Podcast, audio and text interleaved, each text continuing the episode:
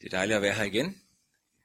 Og øh, selvom det gik lidt ged med det her med, med jeres fine tema, i forhold til i hvert fald, hvad jeg har fået at vide, så, så vil jeg alligevel bruge det så, lidt som en, måske som en, øh, en lille twist, også til det, som jeg skal dele med os i dag. Det er jo sådan, at I havde et, et tema om gaverne i dag, at fællesskabet, Helligåndens fællesskab, en, Helligåndens enhed, giver gaver. Så var der et vers fra 1. Korintherbrev, det første kapitel, og vers 7. Og der står bare sådan her i den første sætning, så I ikke mangler nogen nådegave. Og hele konceptet, eller hele situationen der, det er, det er jo, at Paulus egentlig kigger tilbage. Nogle gange så gør vi det som kirke, at vi ser frem. At vi, uh, at vi laver en lære, som vi ser frem til, i stedet for at se tilbage på det, der er sket. Og hvorfor var det lige, der skete, og hvad var det lige, der skete. Paulus han siger her, nu ved jeg, skal jeg have den her med her, hvis jeg går rundt, det skal jeg vist. Han siger jo her, at Kristus gav jer jo alt. I oplevede jo hele fylden. I oplevede, at alle nådegaverne var i funktion. I en situation, hvor, hvad for noget? Han kom med evangeliet om korset. For han siger, jeg kom jo til jer, og ville ikke vide noget som helst andet. Jeg kunne godt være kommet med alle mulige fraser, teologi, baggrundsviden og alt det, som han kunne komme med, for han var jo virkelig en, en lært mand. Men han sagde, jeg har lært at kaste vrag på alt det. For der er noget, der er langt vigtigere, langt mere effektfuld, og, mennesker, som har, og, og noget, som mennesker har meget mere brug for. Det er det enkle evangelium om korset. Så jeg vil ikke vide af noget andet, der er kommet til jer, end Kristus og ham som korsfæstet. Og han prædikede det. Og midt i det, så oplevede de bare en eksplosion af nådegaverne. At mennesker blev helbredt. At der var profetisk tale. Der var kundskabsord. Der var alle de ting, som vi ser frem til. Det siger Paulus. Det var det, der skete. Men det skete ikke på grund af, at vi underviste om det. Det skete ikke på grund af, at, at vi havde en teologi om det. Men det skete på grund af, at ordet om korset blev, blev bragt videre. Halleluja. Så enkelt er det, kære venner. Hvis vi skal have del i gaverne, må vi praktisere.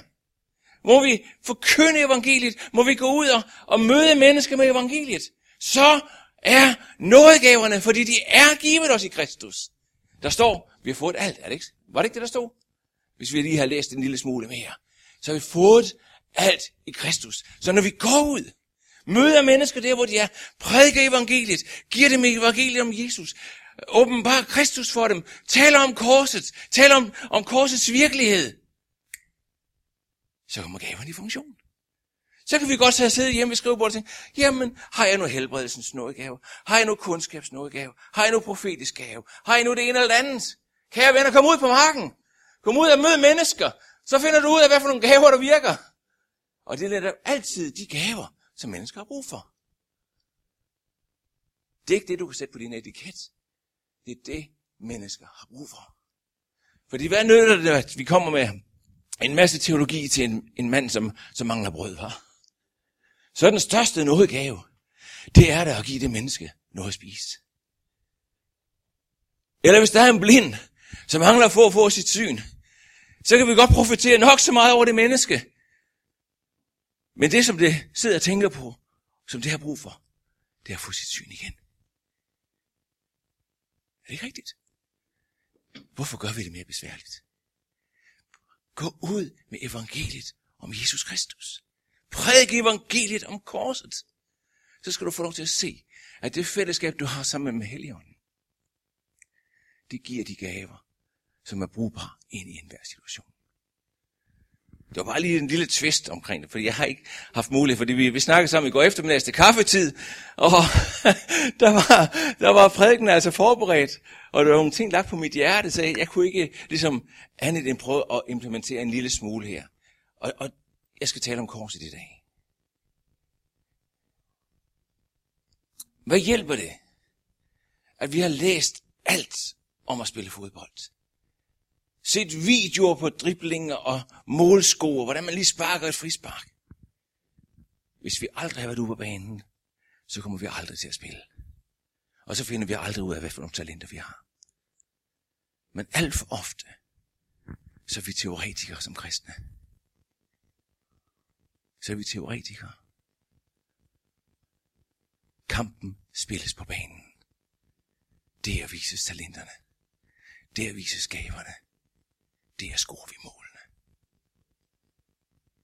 Kære Jesus, jeg beder dig om, at det her enkle ord, som du har givet mig at dele i dag, må, må, må brænde sig ind i vores hjerter. Så må vi jo må blive som Paulus, der bare får den her ene passion, at bringe evangeliet om korset. For det er det evangelium, som sætter mennesker i frihed. Det er det evangelium, som, er, som kan frelse denne verden. Det er det evangelium, som sætter undertrykte i frihed. Som giver de blinde deres syn igen. Som mætter den sultne. Som stiller tørsten hos den tørstige. Jesus hjælper os at blive medspillere på banen. Så vi hver med vores gaver, evner, talenter, få lov til at vinde i det kapløb, som er. I den kamp, som er. Velsign ord denne dag her. At det må skabe noget i vores hjerter. Så når vi går ud herfra her, så går vi ud med en, en fornyet lyst til at gå med evangeliet og møde mennesker ude på banen. Amen. Det er jo et, øh, et, et fantastisk menukort, jeg fik tilsendt over de tre måneder her, med, med Helligåndens fællesskab, og, og så den, den, det tema, som nu var. Og øh, det er jo næsten som sådan en helt gourmet menukort. Og så tænkte jeg lidt på, ja, men altså, frikadeller, sovs og kartofler, det kan altså også gøre. Og det er det, jeg kommer med i dag. så jeg håber, I nøjes med det. Men altså, det er altså også godt nok en gang imellem. Fordi hvis man, man har fået de her fine menuer hele tiden, så er det nu altså godt at komme hjem til mors kødgrud, er det ikke det? det synes jeg i hvert fald. Så, så det bliver meget simpelt og meget enkelt og meget nede på jorden. Og så, så overlader jeg altså alt, alt andet til, til dem, som kommer, eller både har været før, og dem, der kommer efter mig. Der er en, en, en, øh, en salme i vores salmebog øh, salmebog. Nå, der var ikke nogen salme. Men øh, en, som, som, som jeg tror, de fleste af os alligevel kender. Hild dig frelse og forsoner. Det er en fantastisk salme, som er på, på en, en, en malende måde beskriver noget omkring korsets, om, om hele Jesu øh, komme til jorden og gå i vores sted og øh, give os livet igennem ham ved hans død på Golgata. Og der er det i det andet vers, der skriver salmisten sådan her. Hvad har dig hos Gud bedrøvet? Og hvad elskede du hos støvet, at du ville alt opgive, for at holde os i live, os, der er at meddele helt. Hvad fik Jesus til det? Han havde jo alt. Han havde alt på det tørre også. Han ejede hele himlen. Han havde al herlighed. Han var den eneste søn. så, så, så, så alt var, var tilrettelagt for ham. Hvad var det, han så i os, der fik ham til at gøre det, han gjorde? Der var et enkelt ord. Kærlighed. Kærlighed. Kærlighed var drivkraften i det, Jesus gjorde.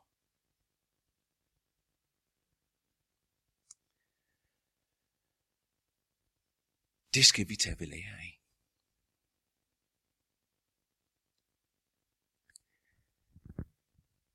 det var ikke kun kærlighed til faderen. Men det var i lige så høj grad, eller måske endda i højere grad, kærligheden til dem, han skulle nå.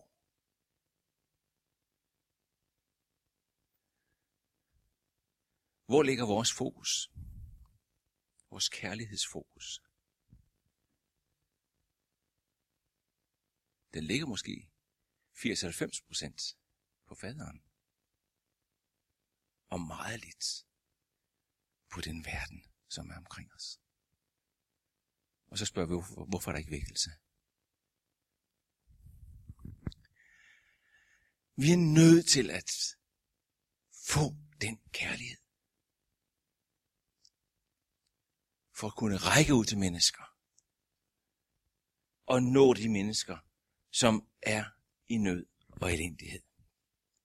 Der er et meget stærkt billede i Bibelen, øh, som, som gælder de sidste tider, som gælder, øh, det står i Johannes åbenbaring, øh, som, som gælder, at lige før domstiden, så skal der brydes nogle sejl i, i, i øh, bogen, i bogrullen.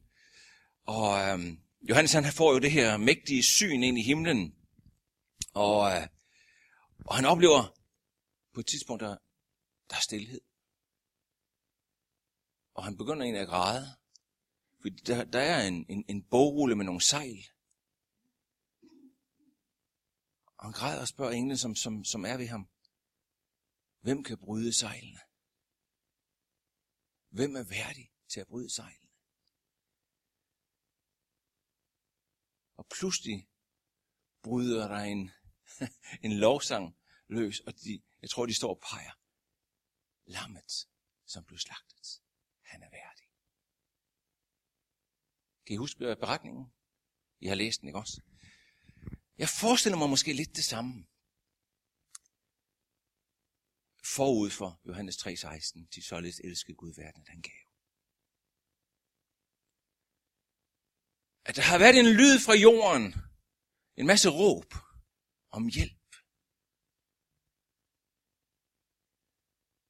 Mennesker, som har været bundet i lænker.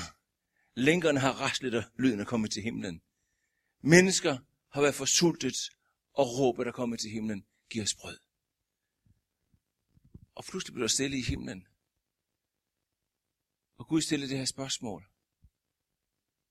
Hvordan skal vi afhjælpe det?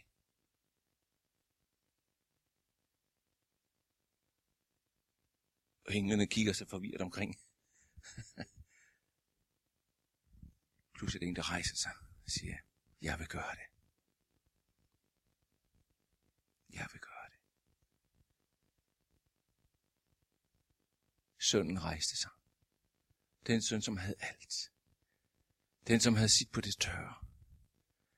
Den søn, som kun kunne, kunne miste, skulle man synes, ikke også? Han siger, jeg gør det. For jeg kan høre råbet.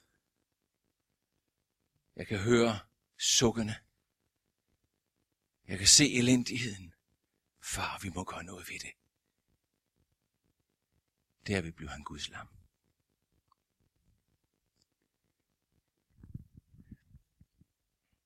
Jeg håber, I er med mig. For det er et budskab, som, som, som, som der er brug for.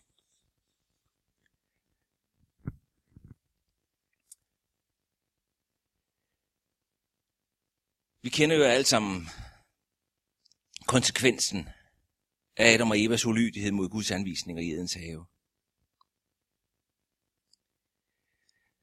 Og herredømmet på jorden overgik jo fra menneske til satan, og synden med al dens konsekvens, konsekvens kom til at fylde jorden.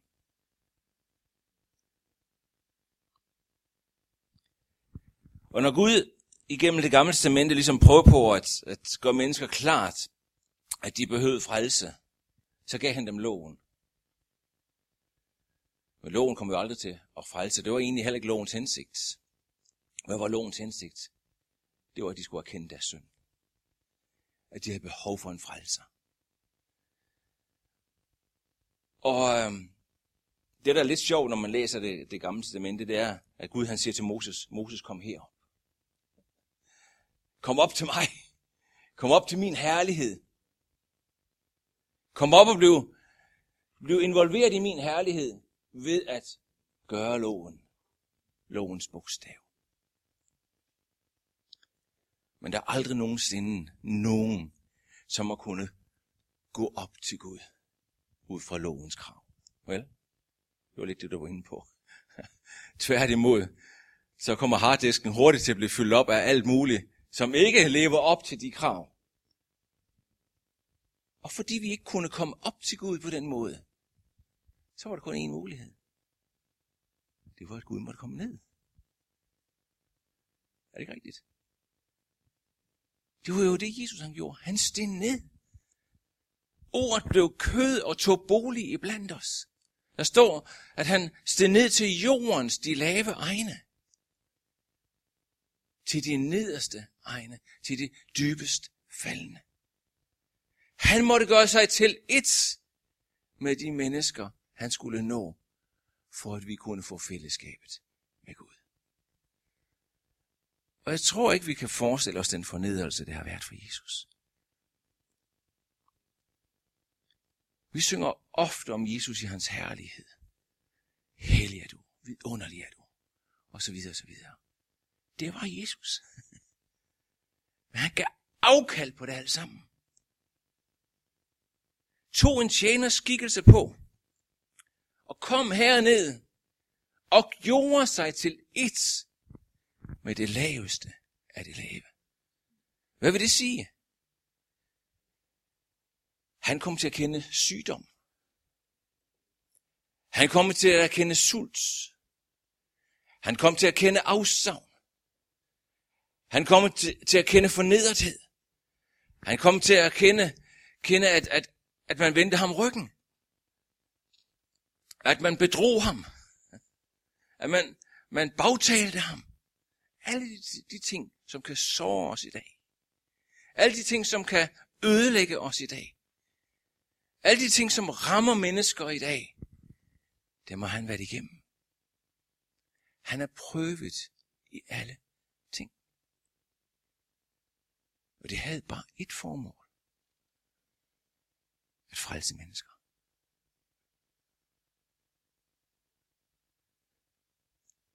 Han er fantastisk.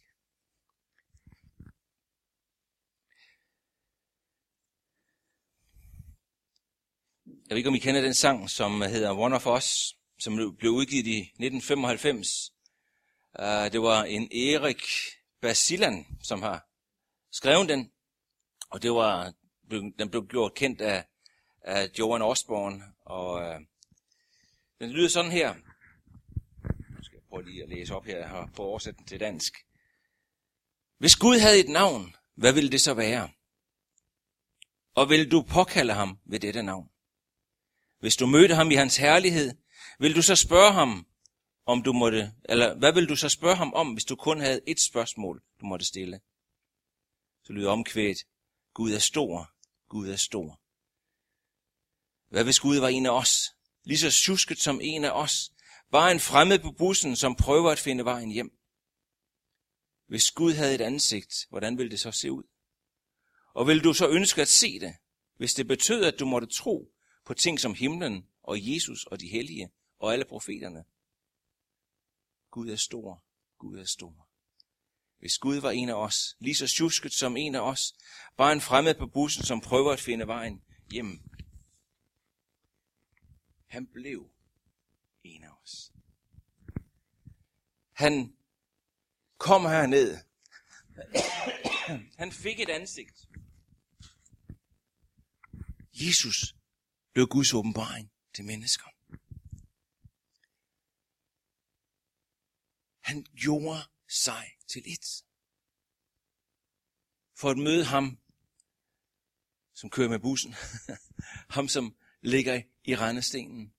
Den prostitueret. Den, som man kan vende ansigtet bort fra. Den, som man synes er, er for ulækker, for uren, for hvad vi kan kalde det.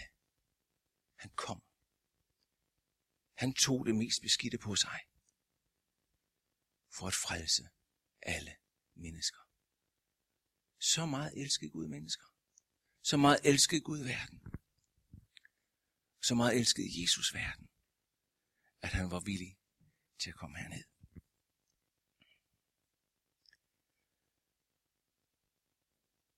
Det må være stof til eftertanke, er det ikke det?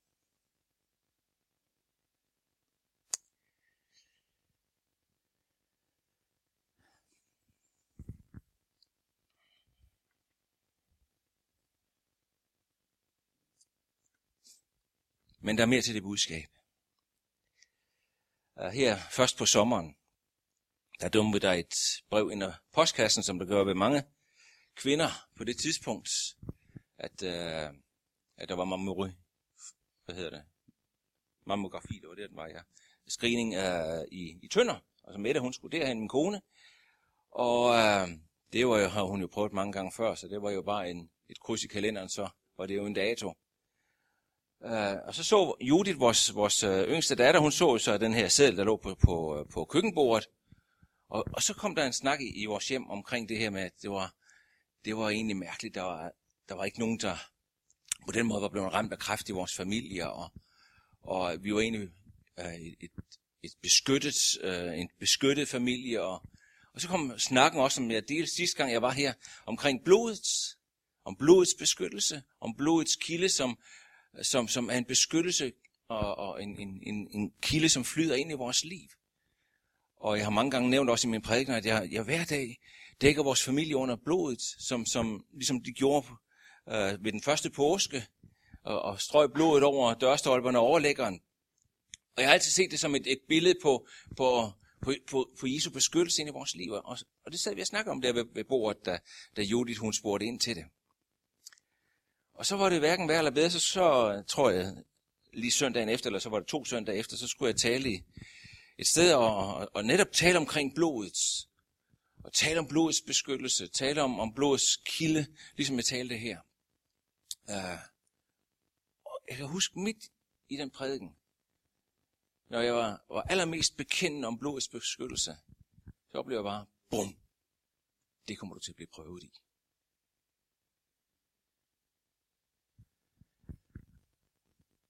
Øh, som sagt, så troede vi bare, det var piece of cake at komme hen og få, få den her screening. Og Mette kommer derhen, og de finder, der, at der er noget, nogle forkalkninger, så de vil gerne undersøge hende lidt nærmere. Og der blev en, en nærmere undersøgelse, og ah, de, var ikke helt, de, vil, de vil gerne tage en, en biopsi på hende. Og det gjorde de så også. Og den biopsi, den viste sig, at der var en kræftknude. Um, og så er det klart, så kan man spørge sig selv, hov, hvad blev det lige med blodets beskyttelse? Hvad blev det lige med Guds nærvær og nådens værn omkring vores liv? Og øh, nu, nu ligger jeg og kører fra Tønder til, til Åben Rå, sådan de der godt og vel 40 km hver dag. Så jeg fik nogle gode snakke med Herren i det her, i den, i den periode. Jeg sagde, Gud, hvad, jeg vil aldrig nogensinde forandre budskabet, Gud, fordi jeg tror på det af hele mit hjerte. Hvad er det lige, der sker? Hvor var sprækken? Hvorfor skulle det ramme os? Og øhm, jeg kan huske en af dagene. Det var ikke den første dag, men måske en uge eller halvanden uge længere henne. Pludselig, mens jeg sad og kørte, og igen snakkede med herren om det her, så, så var det ligesom om, at ligesom man lige hurtigt tager en fli væk fra noget, som man kan se ind i, og så bliver det lukket igen. Men det var det som om Herren bare lige åbnede flien. Og jeg så, han blev gjort til en af os. Hvorfor? Fordi Gud ikke elskede Jesus? Nej, for at frelse verden. Hvorfor tillader Gud nogle gange, at vi bliver ramt? Jeg oplevede bare i hvert fald, at det var for at give mig en følsomhed over for de mennesker, jeg skal nå. Kære venner, alt for ofte, så bygger vi os et palads. Og en, en aura omkring os, som om, at alt er bare godt at være kristen. Og Gud beskytter os, og alle de her ting. Og, og det tror vi på hele vores hjerte. Men det er ikke den facade, som, som frelser mennesker. Nogle gange er Gud nødt til at tillade ting at komme ind i vores liv, så vi får prøvet det på egen krop. Så vi kan sætte os ind i de menneskers situation, som vi skal nå. I forstår billedet?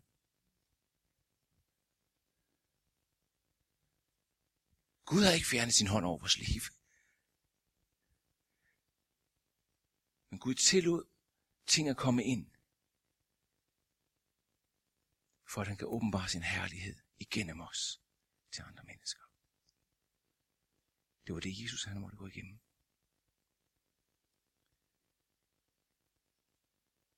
Han var fristet til at bede, herre, fri mig fra alt det her. Tag mig ud af alt det her. Men hvad var det, han sagde så? Det ikke ske min vilje, men din vilje. Vi beder ofte komme dit rige. Så tænker vi på herlighed, og vi tænker på alt det vidunderlige. Men der er en bøn, som følger med. Ske din vilje.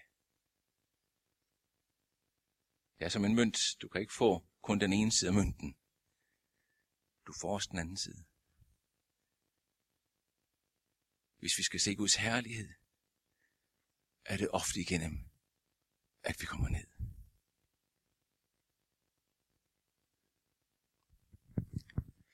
For lige at gøre historien færdig omkring med det, eller rettere sagt, den er ikke færdig endnu, altså, fordi det var en meget, meget lille, kun 3 mm kræftknude. Tværtimod, eller til gengæld, så var den enormt aggressiv, så hun kommer hele møllen igennem med kemobehandling og stråler og injektioner og medicin, og jeg skal love jer, der, det, det går de næste fem år med. De har fået fjernet øh, kræftknuden, men, men, men hele efterbehandlingen, den, den var så lang tid, og hun er i gang med kemo nu her, og har det ikke særlig godt. det er nogle hårde behandlinger, kære venner. Det er først, øh, der er tre uger imellem hver behandling, og det er først, når hun kommer ind i den tredje uge, hun ligesom kan begynde at, at trække vejret frit, og så er der kun et par få dage til den næste behandling. Så. Men jeg ved ikke, om man kan bruge det udtryk. Men et eller andet sted, så er jeg taknemmelig for, at Gud finder os værdige til at gå igennem det, for at kunne hjælpe mennesker. Hvem er det, der, der hjælper mennesker i dag? Hvem er det, der er med i sind? Hva? Hvem er det, der gør sig aktiv i sind? Det er dem, som selv har haft en sindslidelse, eller måske endda har en, en sindslidelse. Hvem er det, der er, er aktiv i kraftens bekæmpelse? Det er dem, som har oplevet kraft tæt ind på deres krop.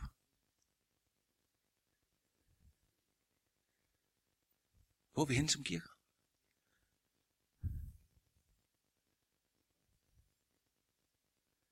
Hvor er vi aktive hen? Står vi som i det gamle testament og siger, kom herop til os, så skal vi nok tage hånd om jer. Eller bliver vi kirker, som bøjer os ned, fordi vi selv har mærket smerten ind på vores krop.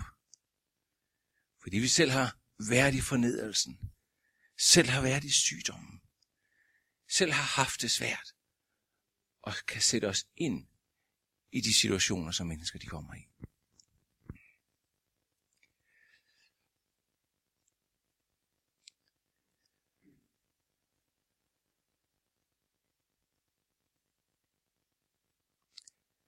Som jeg nok ved, så arbejder jeg som bedemand.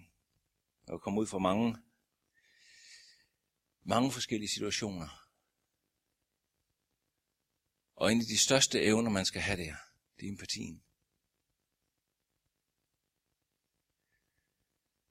Men hvis jeg aldrig nogensinde var blevet ramt i mit eget liv, hvordan skulle jeg så kunne have empati? Åh, oh, pjat med jer. I kan bare tro på Jesus, så går det hele.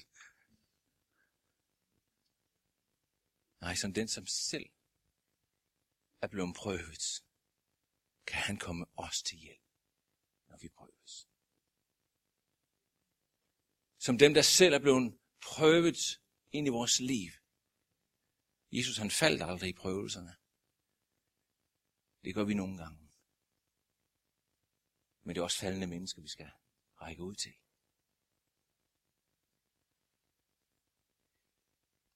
Så når vi bliver prøvet, så er det ikke fordi Gud han er vred på os.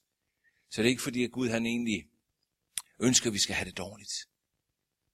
Men han har altså noget større for øje. Og ved I, hvad det er? Det er menneskers frelse. Alt, hvad Gud gør, det har et formål.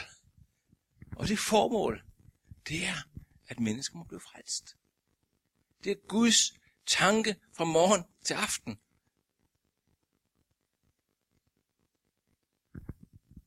Og så er det lige før, han næsten er ligeglad med, med midlerne. så tillader han også, nogle ting komme på vores vej. Den nemmeste sag i verden for Gud, det havde jo været, at den dag vi gav til, vores liv til Jesus, så tog han os ud af verden og satte os op i det himmelske. Er det ikke rigtigt? Det kunne Gud bare gøre. Så var der kun de onde tilbage hernede, så kunne de ødelægge det hele for, for sig selv. Men så var der mange, der aldrig blev frelst. Derfor er vi sat som lys og salt i den verden. Gud kommer ikke igen ned fra himlen af. Jesus har engang steget ned. Men nu siger han, nu sender jeg jer. Var ikke det, han sagde? Inden han tog bort fra himlen, inden han blev, blev bortrykket, sagde han, jeg sender jer. Gå ud i alverden. Og gør alle mennesker til mine disciple. Han sagde godt nok til dem, jeg sender jer som får i blandt ulve. og det var jo et, et billede på, at det ville ikke blive nemt. Det var ikke kun herlighed. Det var sandelig også kampe. Han sagde til dem, det vil gå jer som mesteren. Ja tak, men du blev da korsfæstet. Jeg tror nogle gange, at, at døden må komme ind som en proces i vores liv. For at vi kan nå mennesker. Dødens smerte. Det totalt afmægtige. Der, hvor vi bare ingenting kan. Andet end at stole på ham. For det er netop der, at gaverne kommer til udtryk. I vores magtesløshed. Når jeg græder med den grædende, hvor jeg må sige til, til den familie, hvis 14-årige datter lige at tage sig selv af dag, siger, jeg skal ikke se nogen mening med det. Jeg forstår det ikke. Jeg kan græde med jer. Og jeg ved, at midt i det alt sammen, der er der en kærlig Gud, som er omsorg for jer. Jeg ved, hvad det vil sige at miste. Jeg ved, hvad det vil sige at, at være dybt fornedret. Men selv der er der trøst at hente. Jeg kan gå sammen med dem.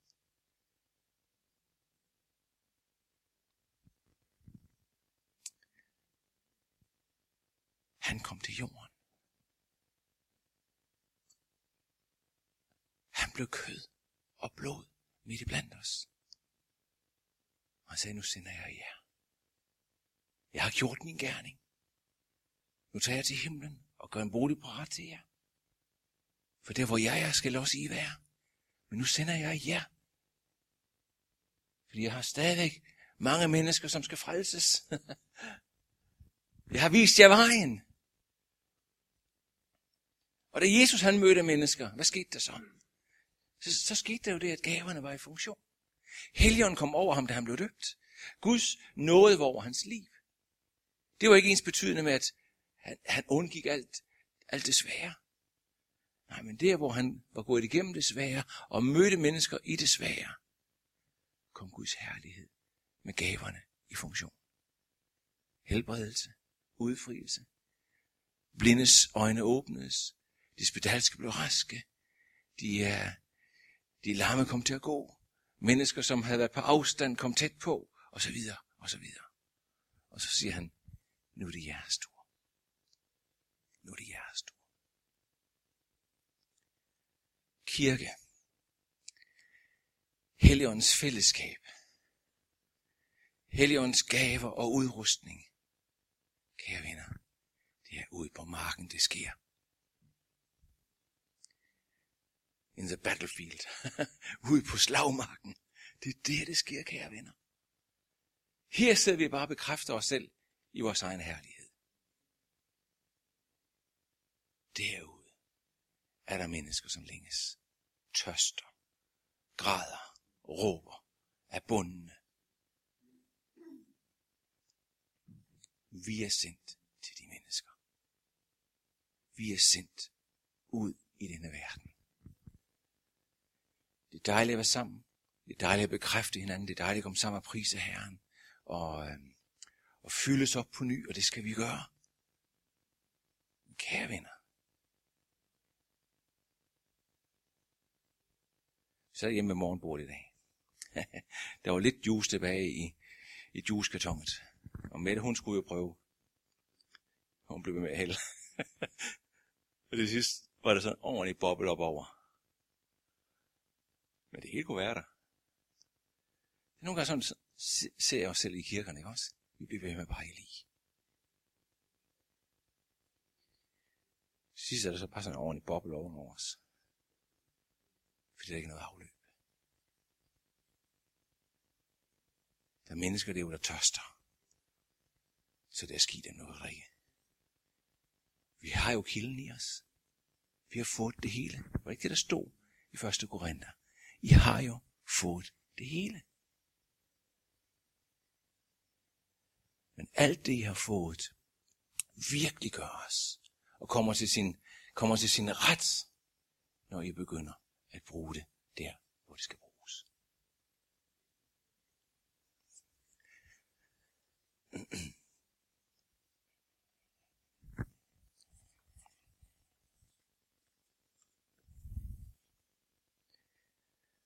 Jeg tror, vi alle sammen kender beretningen fra Matthæus evangeliet 25. Når menneskesønnen kommer i al sin herlighed, så, så skal han skille forerne fra bukken, ikke også?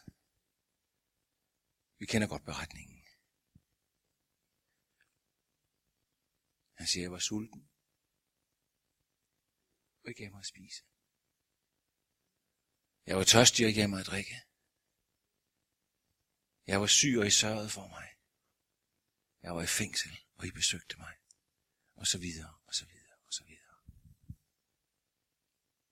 Det vil sige, til den første gruppe sagde han, I gjorde ikke noget ved det. I så sygdommene. I så de sultne. I så de tørstige. I hørte råbene for de fængslede, men I gjorde ikke noget ved det. Derfor har jeg ikke behag i jer.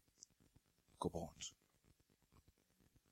Og til de andre så sagde han, I så det samme ting, og I gjorde noget ved det.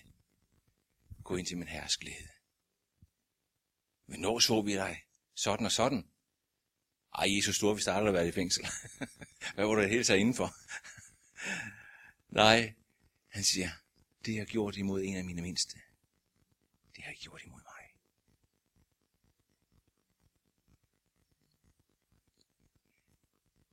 Vi har travlt med at gøre en hel masse for Jesus. Og det ligger mange gange helt heroppe også. Men det bedste, vi kan gøre for Jesus, det er at nå dem, der er hernede. For så gør vi virkelig noget for Jesus. Skal vi stå sammen om det? Skal det være vores prioritering fremadrettet? Ikke så meget stil efter at have en, en platform i kirken, men have en platform ude i samfundet, hvor de virkelige mennesker de er.